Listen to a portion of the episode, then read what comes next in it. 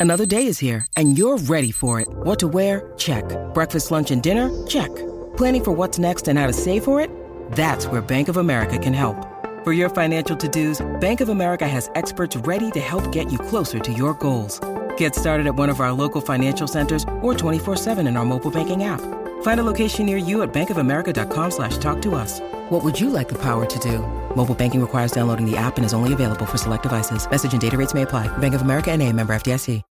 When you need mealtime inspiration, it's worth shopping Kroger, where you'll find over 30,000 mouthwatering choices that excite your inner foodie. And no matter what tasty choice you make, you'll enjoy our everyday low prices, plus extra ways to save, like digital coupons worth over $600 each week. You can also save up to $1 off per gallon at the pump with fuel points. More savings and more inspiring flavors make shopping Kroger worth it every time. Kroger, fresh for everyone. Fuel restrictions apply.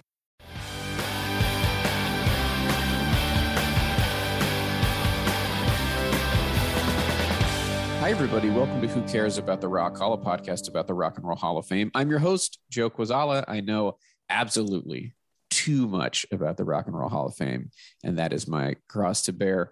With me, as always, is my co host. She is the skeptic, the voice of the people, the little devil on my shoulder, Kristen Studdard. Hey, Kristen. It's here to stay. Hello, hello, Joe. Kristen, you are uh, joining us from what was supposed to be and what still will be a vacation, but for the next hour. Truly. And also, yeah, I'm in Central California. I'm near Morro Bay with my boyfriend's family. And it's usually about 70 degrees maximum.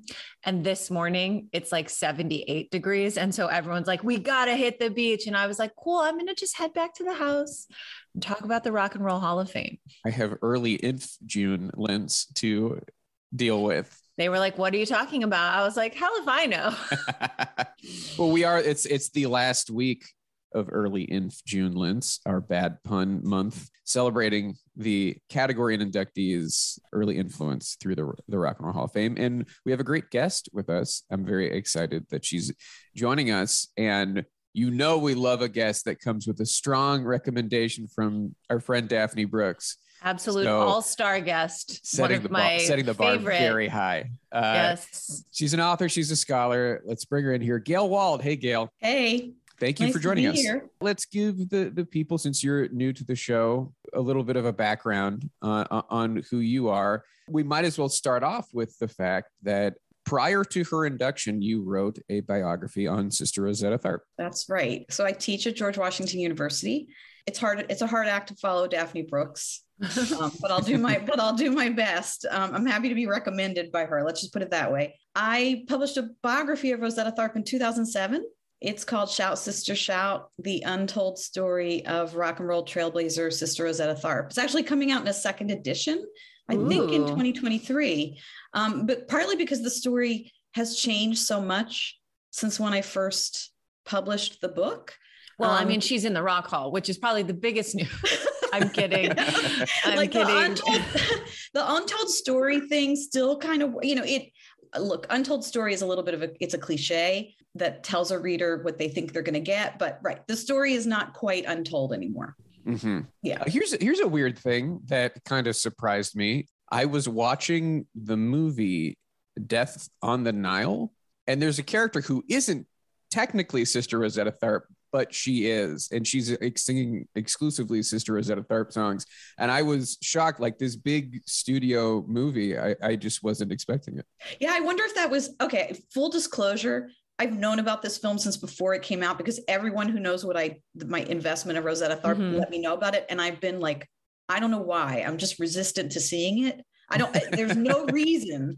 So I mean, there's, uh, no, looking at the actors, there's yeah. some reasons that you would want to stay away from it. I will say that the woman who plays the the the character, the Rosetta Tharpe character, is the best actress in that movie.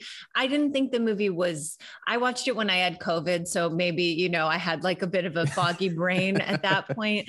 But I remember being like, that woman is so like beautiful and charismatic. There was like every time she was on screen, I was like, the movie should be about this woman, a character that is like not really even in the source material because they.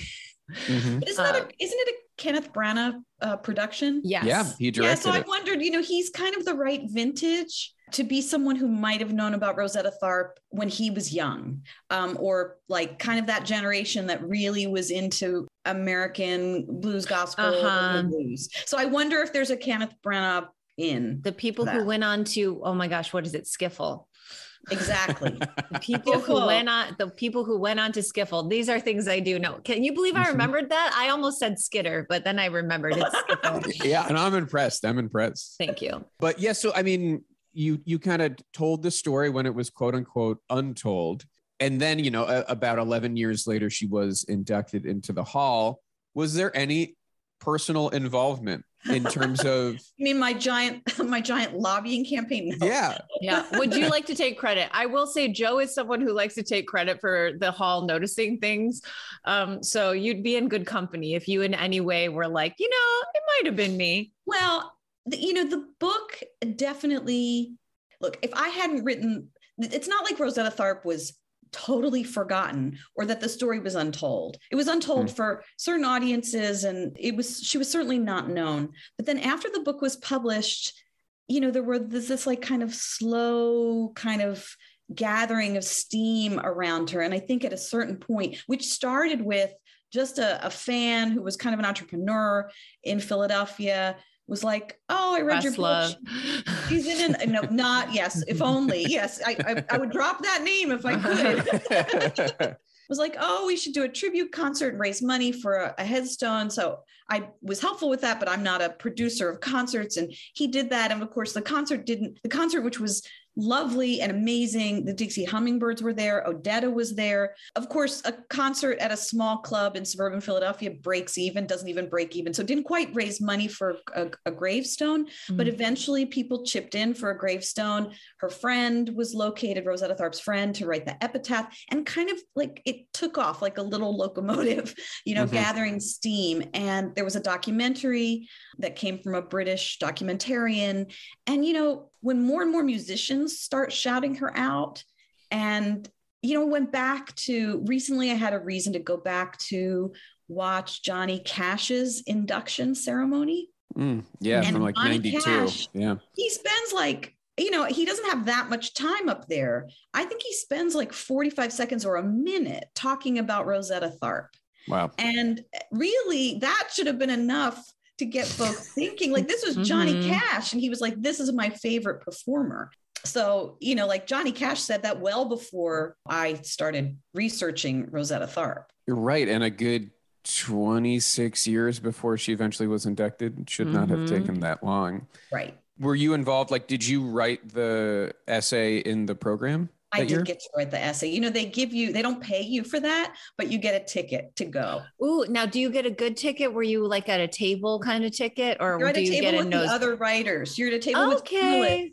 which is fun because everyone's totally, you know, then you get the commentary. Yes, Mm. everybody's. It would be like sitting next to us, uh, but we're in the nosebleeds generally. Um, But you and you also get the good food.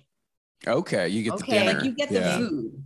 I mean, I've only done it once, but Mhm. I was impressed with you. There was a bento box of dessert. okay, Oh, okay. see, all right. But was there like a fourteen dollar Bud Light? Um, okay, I didn't have just to pay, so I don't know. Okay. Yeah, so that's that's the the difference between our experience, I suppose, than the experience at the tables. Okay, so that's that's awesome that you, you got to go and see the induction.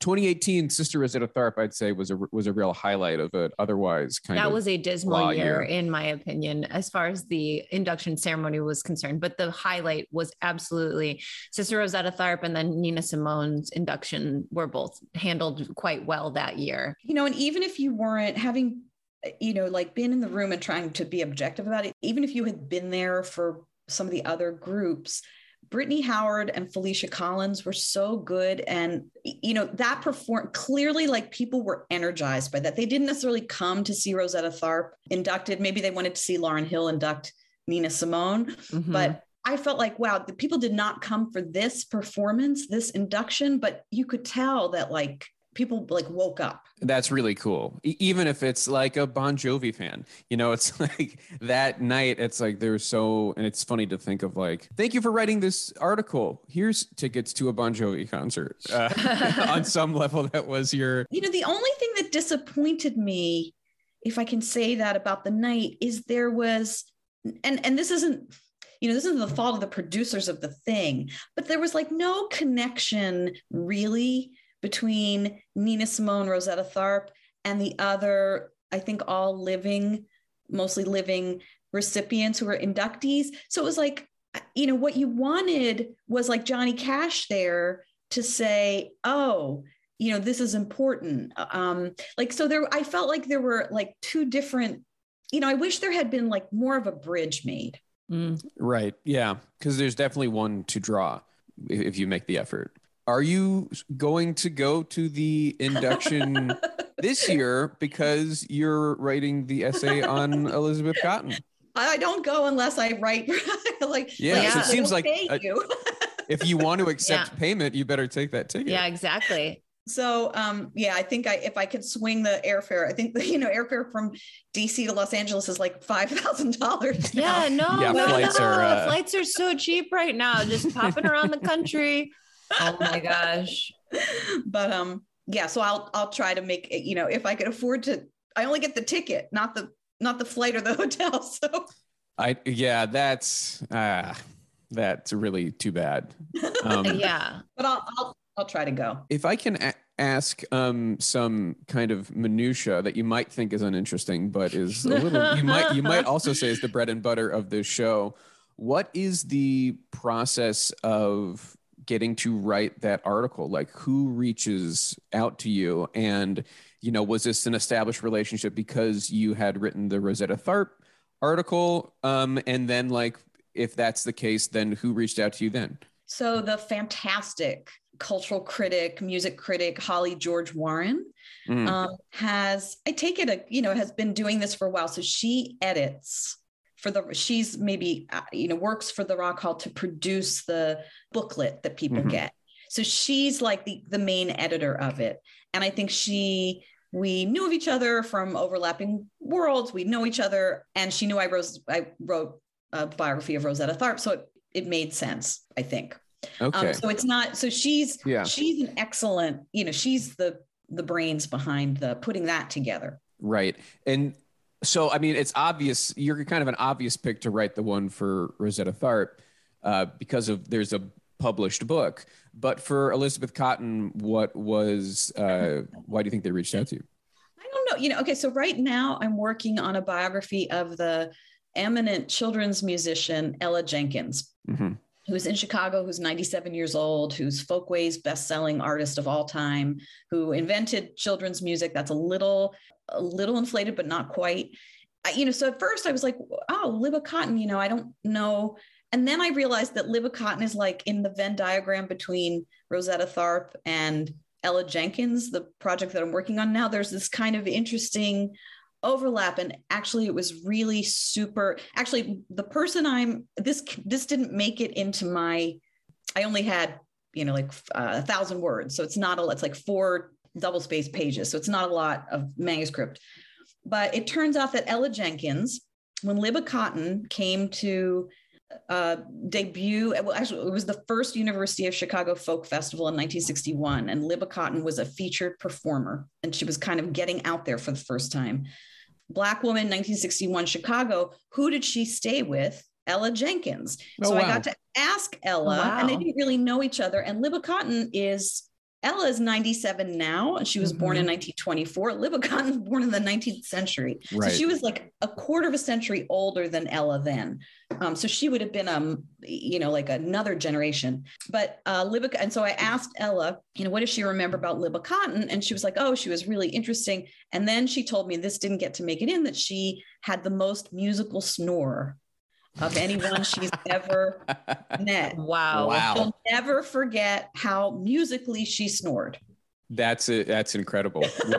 what a great piece of information. That's a nugget for everybody out there. Okay. Did that, did that make that's the essay? BTS. It's not in. She only had she only had so much manuscript, and the snore didn't get in.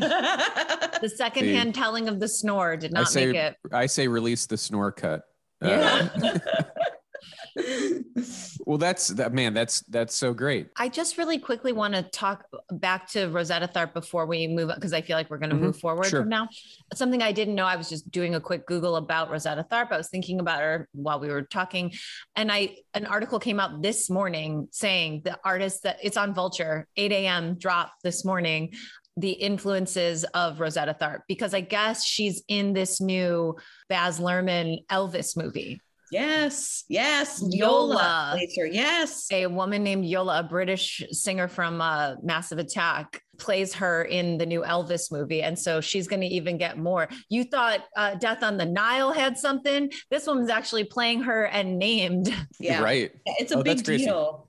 It's a big deal for Rosetta, you know, for people to because Yola's popularity, the splash around this movie. I'm really curious to see how it works. The trailer looked a little iffy to me.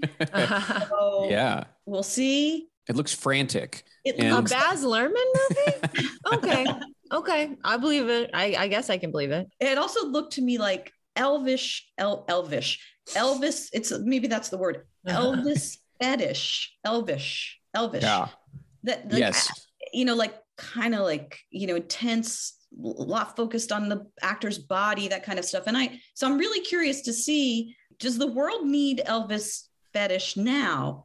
And if you're going to do it can you do it in a way that makes us feel like we need it? We need this version to be told. What I'm- Yeah. i'm curious about it I'm I wonder. I haven't seen literally anything about it other than we're in a group text about trying to all go see it together. Yeah. Right. That's all I know. Um, and I think I actually, I think I lost in that battle. Joe's going out of town next week. And so they're going to go see it this week while I'm out of town, uh, which is very rude. Likely. Uh, we'll see. We'll see how it all pans out. Or if people want to go back to the movies to see it again oh and again. We're back to the movies. The movies are back. it comes out this friday Yes, Yeah. it does. It yeah does. yeah yeah Yeah, it's coming out. That's that's wild. Yeah, that Sister Rosetta Tharpe is in a, She's 8 a.m. second drop. movie Vulture. uh, within about a year or so. That's Um, right. And Lizzo's guitarist, when Lizzo played SNL, there's been a lot of name drops in a great way. When Lizzo played SNL, her guitarist Celisse, Celisse, who goes by Celisse, one name, wore an outfit that was like clearly inspired by Rosetta Tharpe and had a Gucci guitar strap that said "sister" on it. Oh, that was awesome. a nice little for Yola uh, for for Lizzo fans. mhm. Um, Janelle Monáe and Lizzo had this talk together in this um, online magazine called Them. And they talked about Rosetta as this influence on a new generation of women, especially Mhm. Black queer women, non binary people. So, you know, interesting. I think these like contemporary artists who are like talking about her is making it interesting. Yes. Yeah, and and what a what a welcome conversation.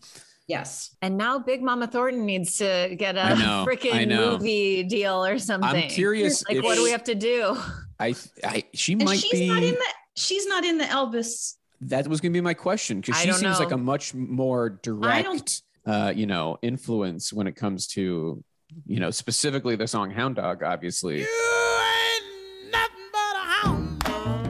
And it doesn't. We we have no intel. I guess we would have heard if. if I don't think Thornton- I don't think since I've been like, well, I'm not the expert on this, but I've been following this Baz Luhrmann film for a long time because I knew that you know. So and I haven't seen anything about. So it's kind of interesting the choice. Like Little Richard's in it. There's a Little Richard Mhm, character, mhm. And there's another. I feel like there's another one. Clearly, I'm unprepared for this discussion. No, hey, this portion, nobody's seen the movie. We don't know. No, we're all- we're all even, just I, I. Googled the article exists. That's all I know.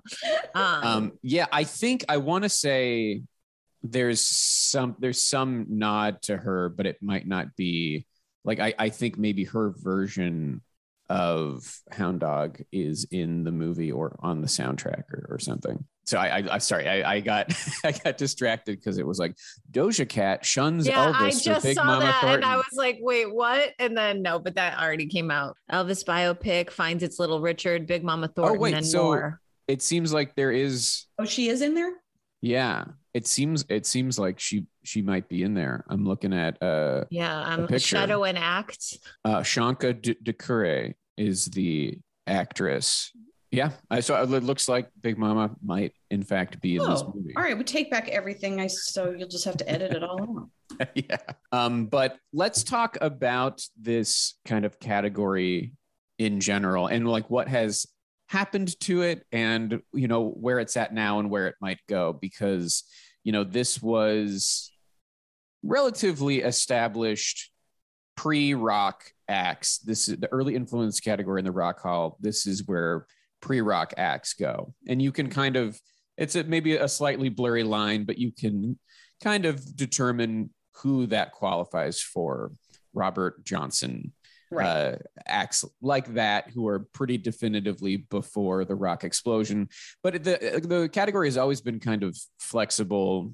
Howlin' Wolf was inducted as an early influence, and even though you could obviously look at when he was releasing music and who his peers were, and you know why is Muddy Waters in as a performer, but Howlin' Wolf is in as an early influence, and then they started to get looser with it in more recent years. 2009 we saw wanda jackson Right. who that's you know she's early she's early rock era. Freddie Right. king in in 2012 similarly i think his his first recordings are like 1960 or 1959 uh, and then last year was really when it feels like the category exploded uh, in terms of its definition Craftwork.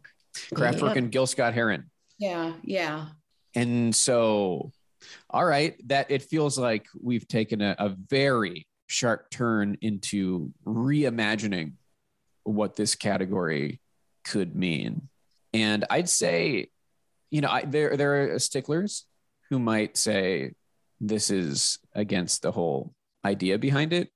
But also, if you think about when the Rock Hall started inducting people in 1986, and if you take okay say 1936 was 50 years before then and now that we're in 2022 50 years before is you know 1972 so you know i- i- is this a thing that can shift and it continues to make sense or is it completely insane Joe, you know how I feel, which Right. is who cares? Uh, Mhm. Put them in however you got to get them in. Just do it.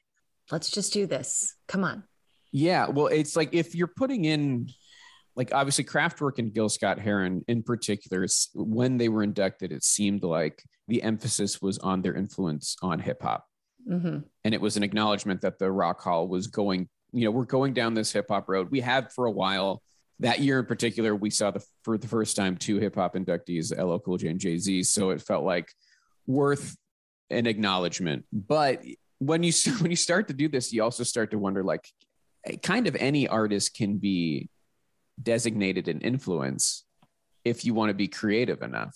hmm it's hard to even think about this because the whole okay it's called the rock hall rock and roll hall and and so but the whole originating way of like separating a period was so arbitrary Mhm. really based on like racialized cultural politics that it's like impossible i mean we i kind of like with kristen like we have this thing but like the idea of, of rock and roll hall of fame was so in some ways arbitrary and in some ways intentional that like there's nothing to be done with it except except be in this mess and so early influences like it's so weird then early influences like keeps marching forward Mm-hmm. as the as the definition of rock becomes like More I don't know. malleable, more, Yeah. mu- yeah, more malleable. it's like, what are more- we even talking about? What's the early?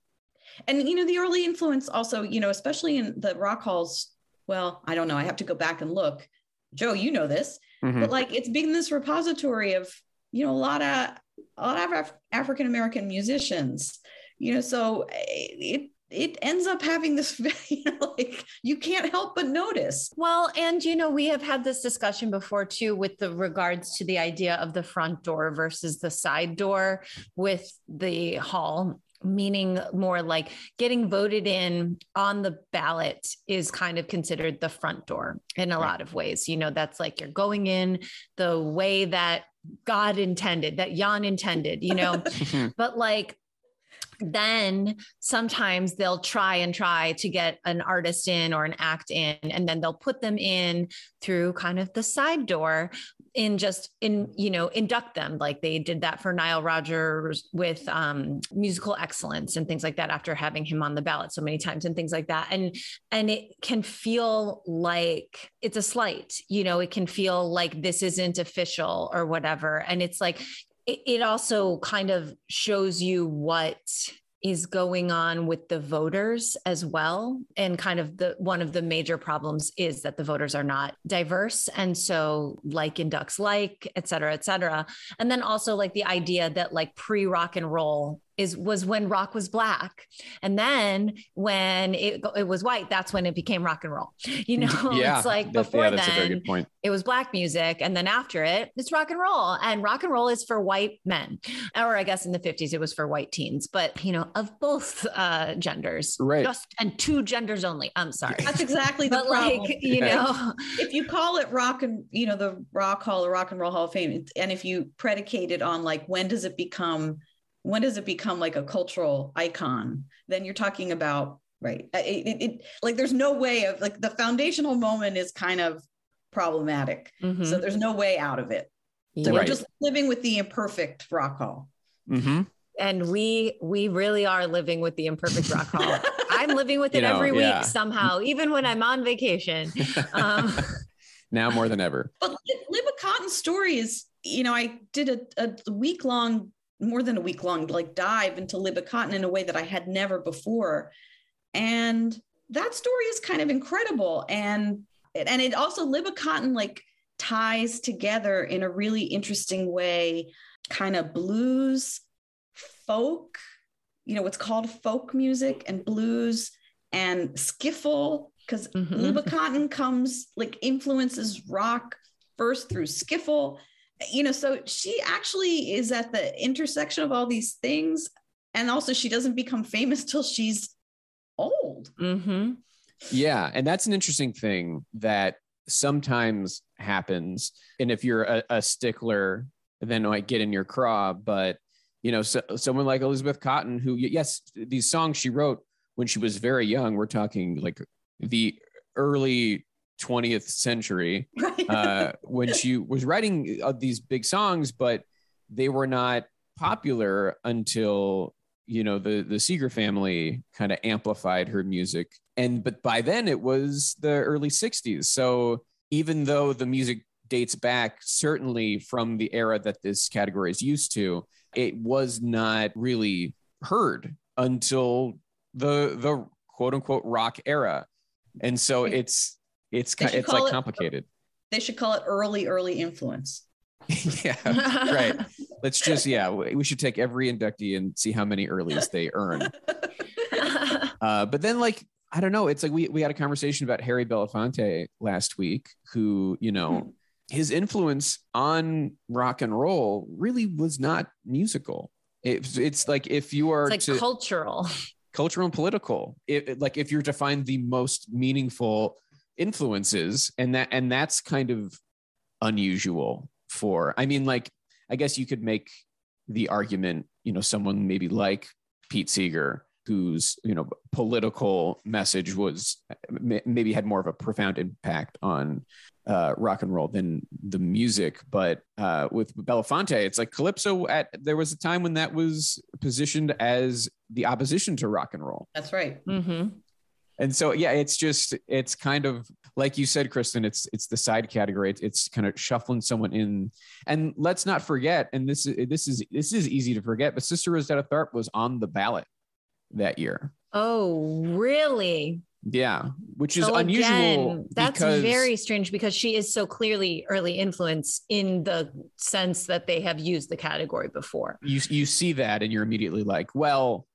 I guess that's nice. Maybe in terms of visibility for a longer period of time, uh, becomes part of the discussion when the ballot goes out. But you kind of knew that she was going to be put in as an early influence, Mhm. and and that's not you know a violation of of the category really by any means. It's actually a good one and should have been way earlier. Yeah. So I want to I want to talk about kind of where this category could go, the different avenues we could go down. We could spend I don't know, 100 hours talking about it, given how broad the category has become. But before we do that, let's just uh, let's take a quick break, and then when we come back, we'll get deeper into the early influence category. So we'll be right back.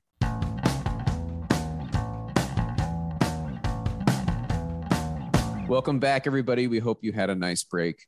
We hope over your break you uh, made sure made- your cats were all right made sure they were safe and sound. Okay, so this early influence category, there's a lot of places it could go, especially with it being kind of blown up last year. So we maybe should give some context as to where this has been. We have an episode that is kind of about the history of the category that I would say is a great resource. We reran it a few weeks ago, but if you haven't listened to that, that is with an unrelated Elijah Wald. Oh, mm. Elijah, yeah. we call each other cousins. We're not yeah. related. we call, like to call each other cousins. Yeah, but you know, this category has been part of the Rock Hall since the beginning of the inductions, and they used to use it quite liberally in the beginning. There would be three or so early influence inductees every year for the first, you know, dozen years or so of the Rock Hall. And then it started to fade away. Mm-hmm. And then we would see it every few years. You know, by mm-hmm. the time Sister Rosetta was inducted, there hadn't been an early influence inductee since 2015. So, you know, it was every few. And now, though, there has been some sort of shift, which is good to utilize these side categories more than usual. We had three last year. We have two this year. So, and it, and we had we had said before they had changed it. Do at least one a year. Like we know you're not going to devote that much time to it at the ceremony anyway. Yep. It's not going to affect things. Like just and there's such a rich backlog of artists that you can induct here. Just do some, and they are doing some now to their credit. So yeah, to their credit, good for them. Whatever, uh, so, like, when we talk about where this could go, even using the old definition of this category, and like a lot of the inductees for early influence were like old blues artists, like pre rock blues guitar guys. There's still like a ton of those that could, if you wanted to just stick with that very strict, narrow definition, and like what I did was I just like looked at the Blues Hall of Fame and looked at their first class. And like there's a lot of overlap, but there's still a number of artists, whether it's Big Bill Broonzy, Lightning Hopkins, Son House, Blind Lemon Jefferson, Memphis Minnie, and either Sonny Boy Williamson, which there is a one and two. They are not father and son, they are just different guys. So there's like plenty to draw from from that category, I think the most exciting of those would be Memphis Minnie, just because we're used to yeah.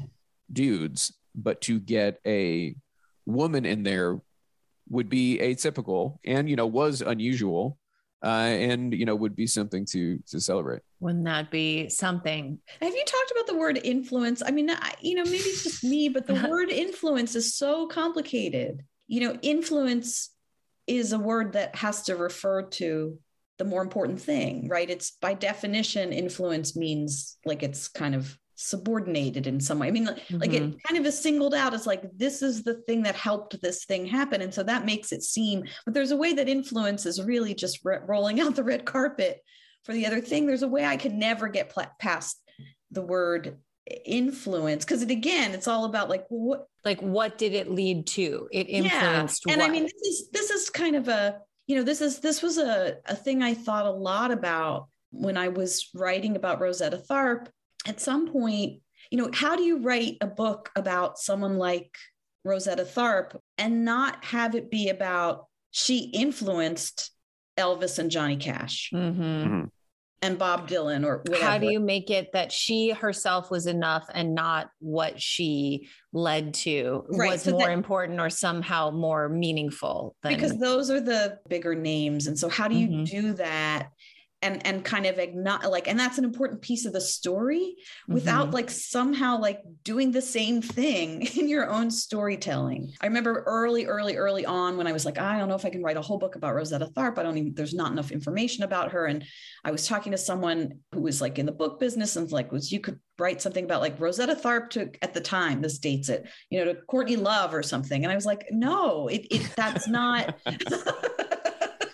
Interesting. Um, like you know you know that that like it would have to crescendo into something that people know about or something like that Mhm, mhm. so anyway i'm stuck i get stuck on influence i you know again it's like we just got to work with these words but it's Mhm. a bad word yeah, right. Yeah. And, and when it comes down early to master even would be like I, I don't know master's a like master's a terrible word too but Yeah. Another like, one, like yeah. early- well worth know. worth pointing out the the original designation for this category was forefathers Ew. Whoa. Wow. Forefathers and sidemen. What have we wrought?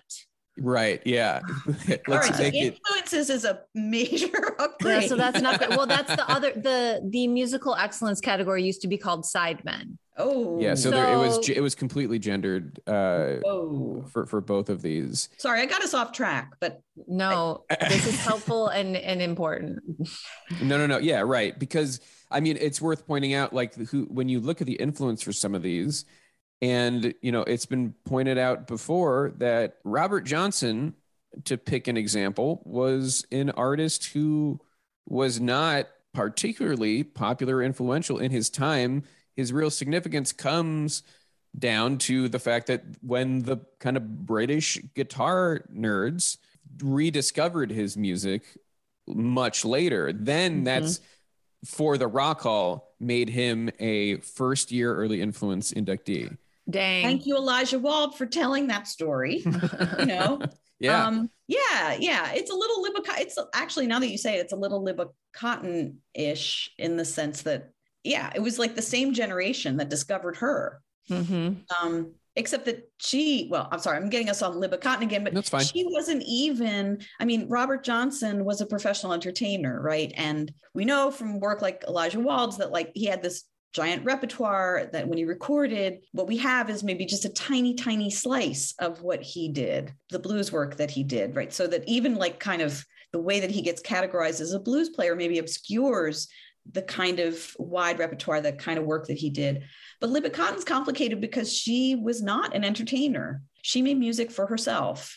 Mhm. And I don't, you know, from the interviews that she did, it doesn't seem like she was unhappy with what happened later in her life, but she never set out to be an entertainer. So it's even like a layer more complicated. So anyway, Right. Yeah. It, it also kind of comes down to where is this person going to fit in the rock hall based Mhm. on the system that's set up now.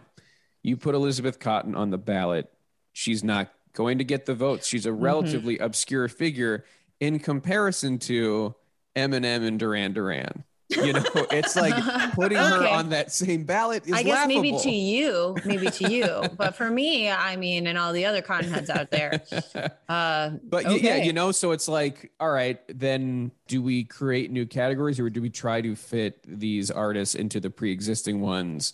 Just hope nobody gets too pedantic about it. I have a But- Duran Duran story. Oh, please, yeah. It's not not? about a snore, though. It's not. Oh, okay. No Well, all snoring right.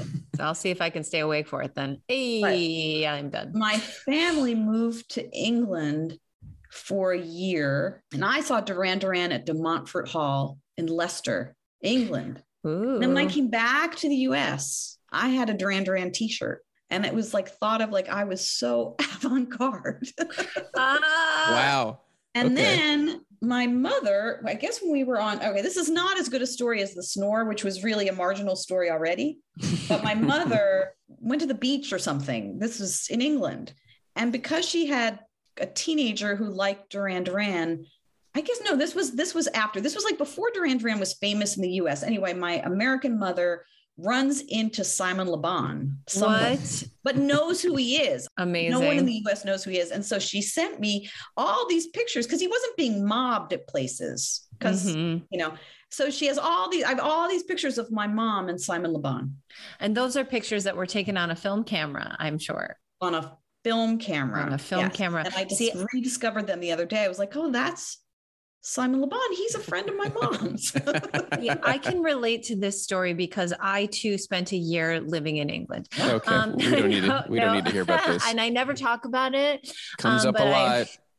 It's uh, instant I- cred for for Kristen. Look, I've she's just lived abroad, and I don't know if you can tell. it's probably uh, it's probably clear in my countenance, but you know, I I do. I've you probably I've lived in London. I lived in Leicester. I lived Mm. in London and I lived in Edinburgh. You know, Mm. I'm cultured. All right, all right, all right. Moving on. Riveting Yeah. stories over. Well, you know, uh, speaking of Great Britain, um, Mm. and, and kind of what we were talking about, the fact that like if Eric Clapton and Ronnie Wood liked you, then you're like a good candidate for this early influence, at least, or you would have been in like kind of the traditional early days of, this category. There's just there's so many to go through. We won't get lost, but Arthur Big Boy Crudup, Leroy Carr, Wynonie Harris, Roy Brown. We could lose hours, but that alone is one way to populate this category. Uh, but you can go to other genres too, like, for example, jazz That's right. you know, obviously part of how we define rock and roll. It's like the blending of a lot of different genres. And the hall has gone to the jazz well before for this category. And usually they tend to go with the big names. But I'm surprised Ella Fitzgerald has not. That just seems Oh. like such Yeah, a wow. yeah. And then an- another one, Sarah Vaughan. Vaughan, even more for me, even more than Ella Fitzgerald, but Ella Fitz. Like it's the thing is, if you ask musicians who they listen to, you don't necessarily hear it overtly in their music. But I don't know how much anyone ever talks to musicians about this because you hear, you know, rock musicians saying, you know, like my favorite singer was my favorite singers were Sarah Vaughan and Frank Sinatra you know, and that's who I wanted to be, even though I was doing something different from what they were doing. But that's what I had in mind, whether, whether that's a kind of sound quality or a kind of charisma or whether it's whatever it is. And right, like, so that it's kind of really surprising that those two vocalists, Ella Fitzgerald and Sarah Vaughan, or even a Memphis Mid, I'm thinking of like some of these Mhm. women, like, I, because I feel like musicians have big ears, you know, and they listen to all Mhm. kinds of things and um, they get put in boxes but they don't listen in boxes Right. Yeah. And it's that trickiness with the influence. Like, how do you define it? Like, does it have to, how directly does it have to inspire the music Mhm. that comes after it? And like, maybe it's a, it's a little trickier to decode. And sometimes it is easier. I mean, with like Memphis Minnie, it's, it's kind of easy because it's like she wrote when the levee breaks. on raining, going to break. Okay, I can I can see where that uh-huh. goes. How that satisfies the rockist, the more discerning rockist, who then can see. Okay, I know that song, biggest rock band of all time. Like there, got it, got it. Now, uh, and someone who's come up on this show before, and this was probably Elijah Wald's biggest pick for who should be in this category is Count Basie. Mm. and he's another person who's kind of you could say from the jazz side but kind of the the way he was as a band leader and i think the, the what he was able to do at th- that in that regard kind of led to what rock and roll would become he was like the house band on like some alan freed rock and roll dance party And here's the king of rock and roll himself, Alan Freed.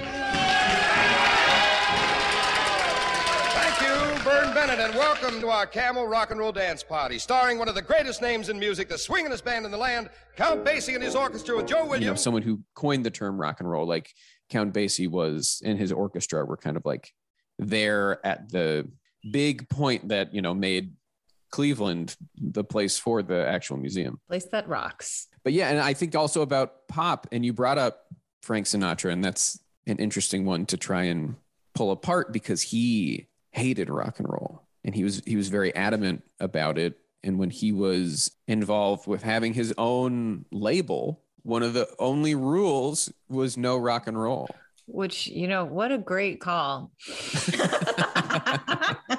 certainly not going to sell a lot of those type of records. I- mean, on some level, it's almost like too big to fail in in the terms of like, yeah, Frank Sinatra like influenced a lot of people, like no doubt, including those who he hated. Uh-huh. But like the the Mhm. shadow that's cast is so is so long, and you wonder if that will ever be. You wonder what because the other thing is like, what's the priority with with the hall in this category? Do they need to include someone like Frank Sinatra? What would be the point? Mhm. Yeah. I mean, that I'm, I, I think that the category serves as reparations. Right? Yeah. So Frank Sinatra like doesn't work. Yeah. On Yeah, a few I- levels, yeah. A super famous dead white guy, like Yeah. like He those, doesn't- those are like the three things to that I think of. It's like someone who maybe wasn't super famous, and so you can shine a light on them.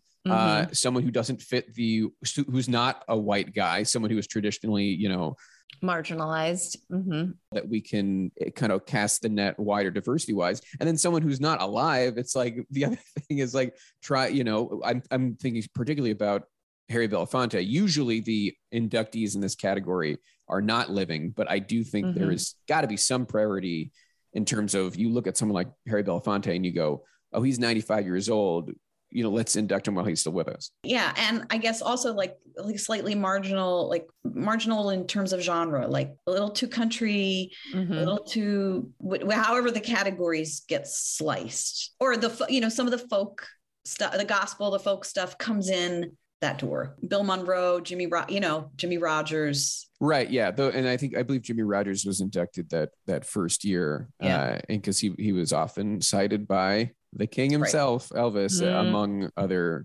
I want to say like Dylan too. Like if you, it really felt like, especially in the beginning, if you had Bruce, Dylan, Elvis, Johnny Cash, like one of those big names cite you as an influence that really felt like all the it thing is if you had asked sorry if you had asked bruce if you just put those four people up there bruce dylan johnny cash elvis they were the ones who decided influences actually you'd end up having a lot more black women Mhm. in the rock hall because Johnny Cash would have talked about Rosetta Tharpe, Bruce Springsteen would have talked about the you know the the girl groups. Mhm. Um, so anyway, I Well, and speaking of the girl groups, I mean, is there kind of like an argument? Have, I know that there's many of the girl groups that were skipped over and missed, and Yeah. um, this might be also a good way to kind of rectify that as well. I think it will be.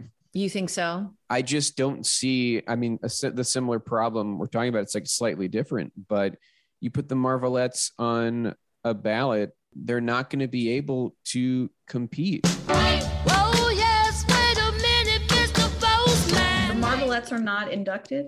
No, they've been on the ballot twice, but they haven't been on the ballot since 2015, and they seem like a real oversight. And we're getting to a point like if we're inducting 70s artists as early influence, like this is probably going to be the category where the Marvelettes or the Chantels or the Shangri-Las wind up. You have the Beatles and Bruce Springsteen partly because of the Marvelettes.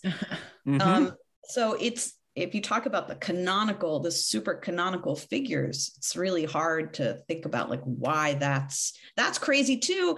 And the a lot of those women are alive and still performing. Mhm. They're around. They're to get their their garlands. They're ready for them. Yes. you know the like i said the marvelettes have they were nominated twice 2013 2015 oddly enough you'd think they would have been on the ballot Yeah, that Earlier seems than quite that. late. Yeah. and i mentioned the chantels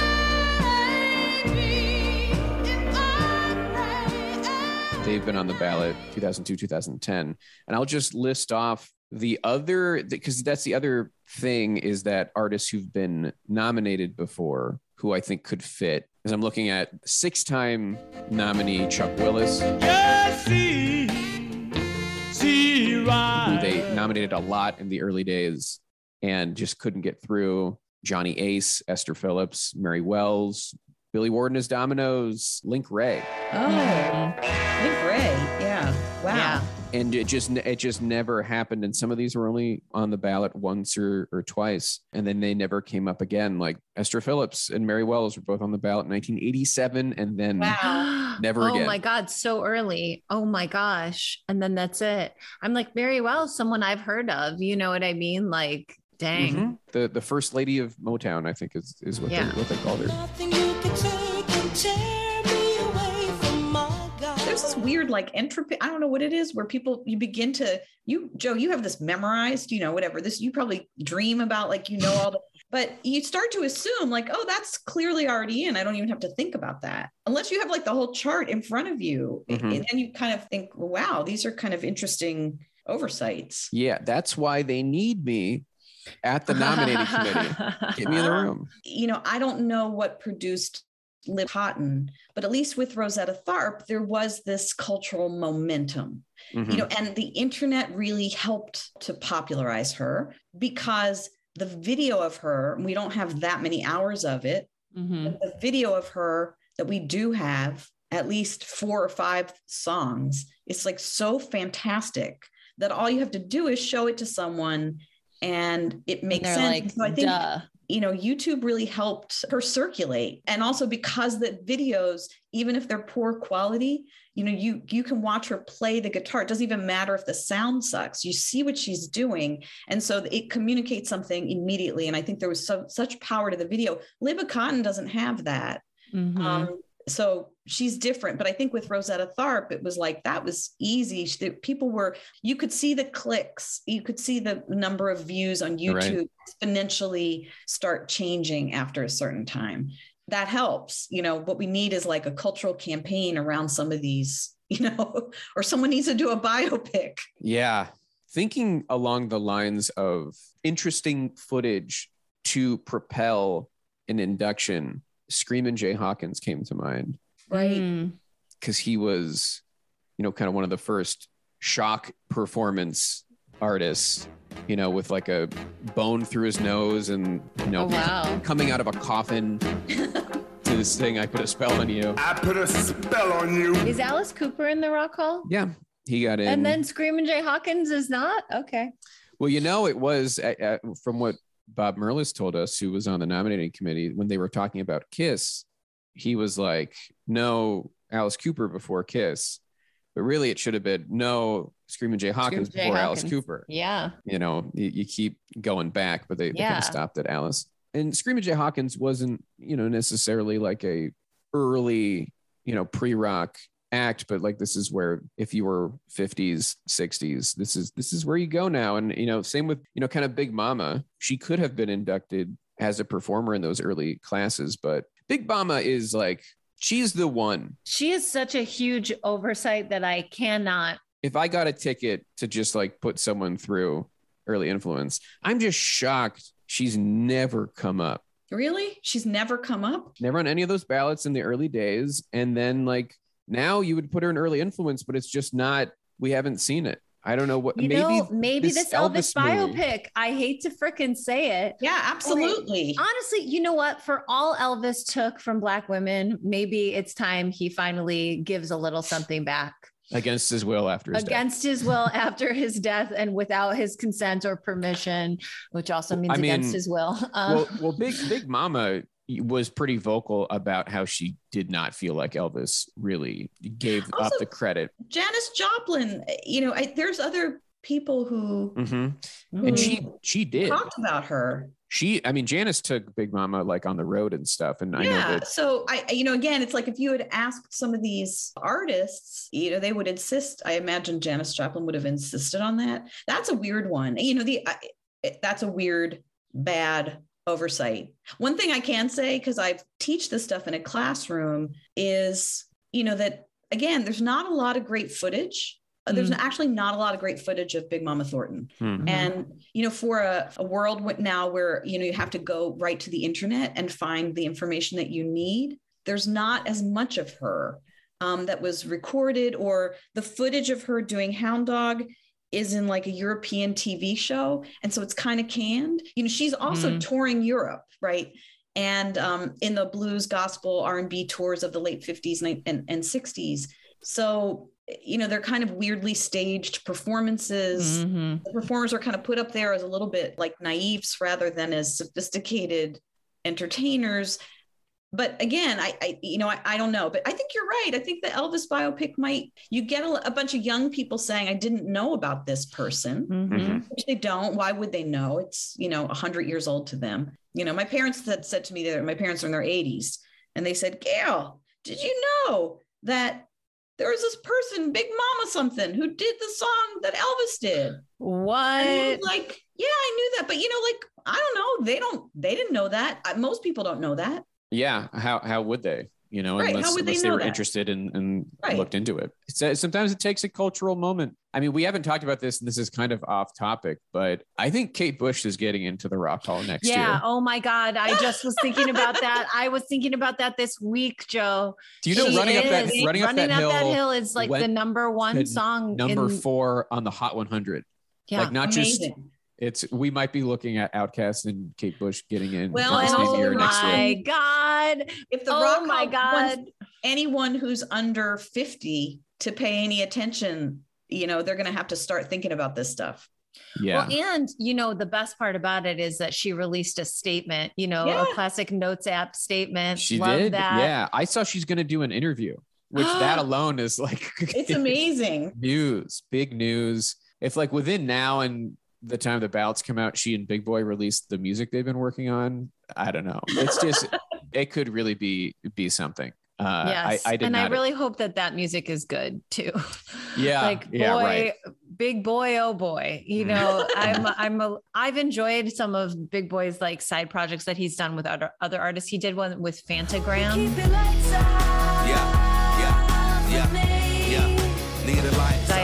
Liked some of the those songs and stuff. So I and I think he's very talented. And of course, I love Kate Bush and I love Outkast. And I just, you know, I hope that that this moment lives up to its potential. You Mhm. know, yeah but back on back on topic you know i just i just want to put out there a few more names that were from the early days not exactly pre-rock but probably fit in this category now and have never been nominated when seymour stein would come on our show he would always talk about ivory joe hunter he would talk Mhm. about the clovers and he would talk Mhm. about connie francis uh, he also Mm. he also would talk about the last time he was on the show, we talked about Pat Boone, and we were like, no, okay. okay. Interesting. This might be the last time you're on our show. It's kind of important. I you know, I know, and he, He he certainly he made he made a good argument. Yeah. He just he seems so not rock and roll no. to me.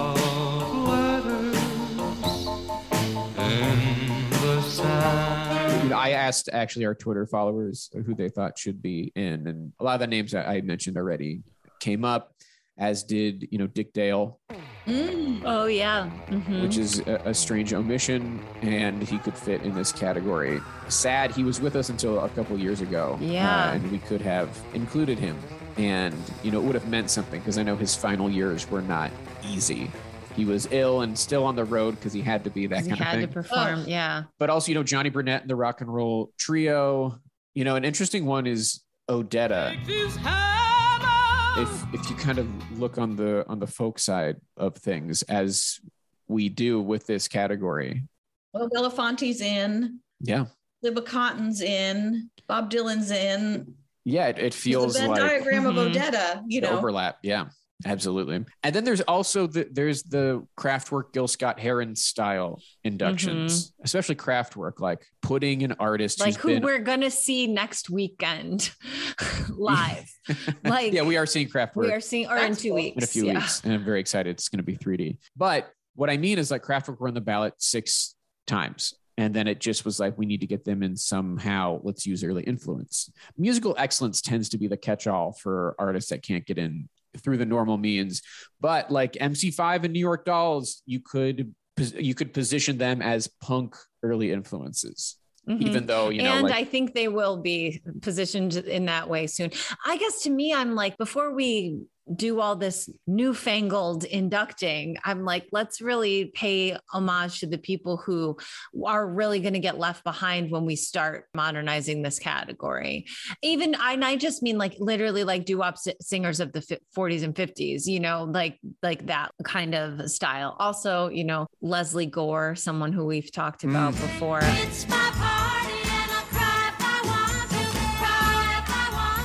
Think she Yeah. has a early influence argument to be made. It's just like almost anybody from the mid 60s and before could just kind of like they could do just a big old sweep, a big old induction, you know, and Mhm. like there could be like a fun package about it, maybe a big tribute performance to all of these artists, maybe almost through the decades from the, you know, 1890s through the 60s or whatever, you know, however they want to do it.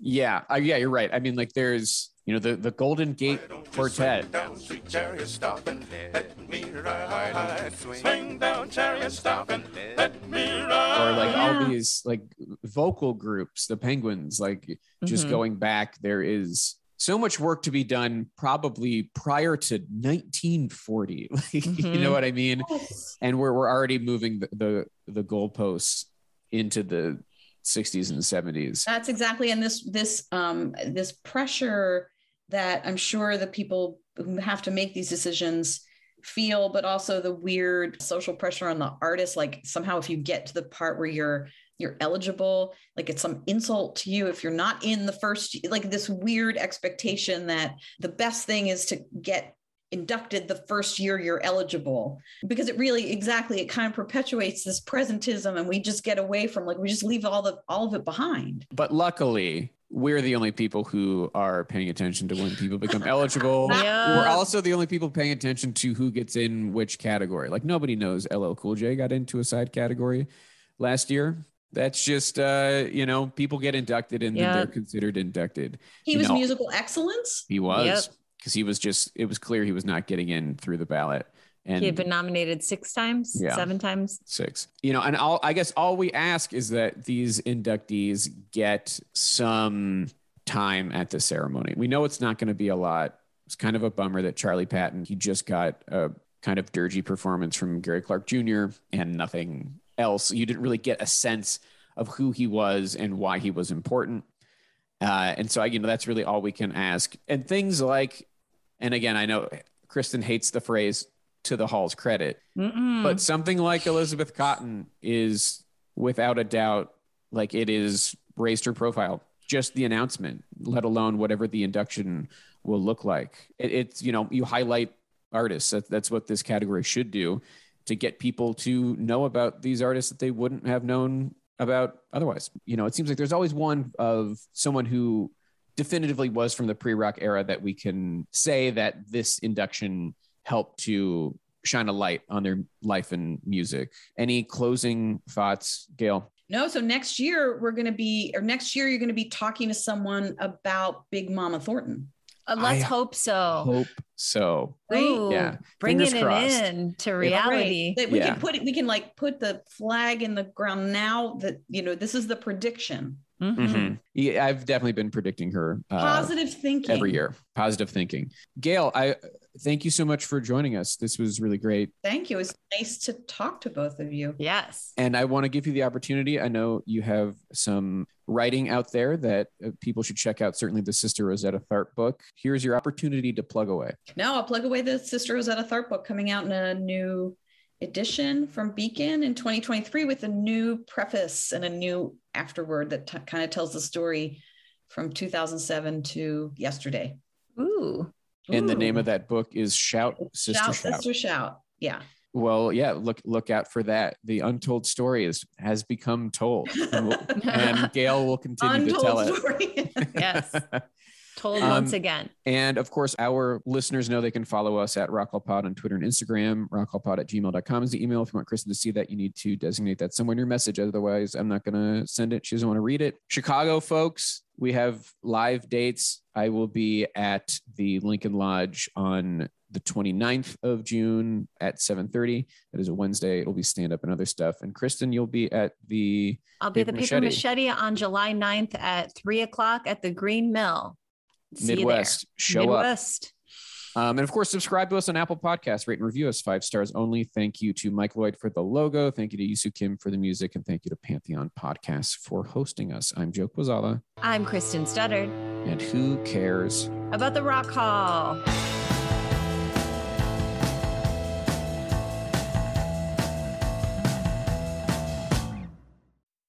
However, you want to make a splash this year, Wool Runner Mizzles from Allbirds can help every step of the way. Wool Runner Mizzles are shoes crafted with premium supernatural weather repellent materials. The high top uppers are moisture wicking merino wool with puddle guard technology, and the supernatural rubber treads ensure all weather traction, so you can jump into anything, rain or shine. Make a splash with Wool Runner Mizzles from Allbirds. Discover your perfect pair at allbirds.com today. That's A L L B I R D S.com.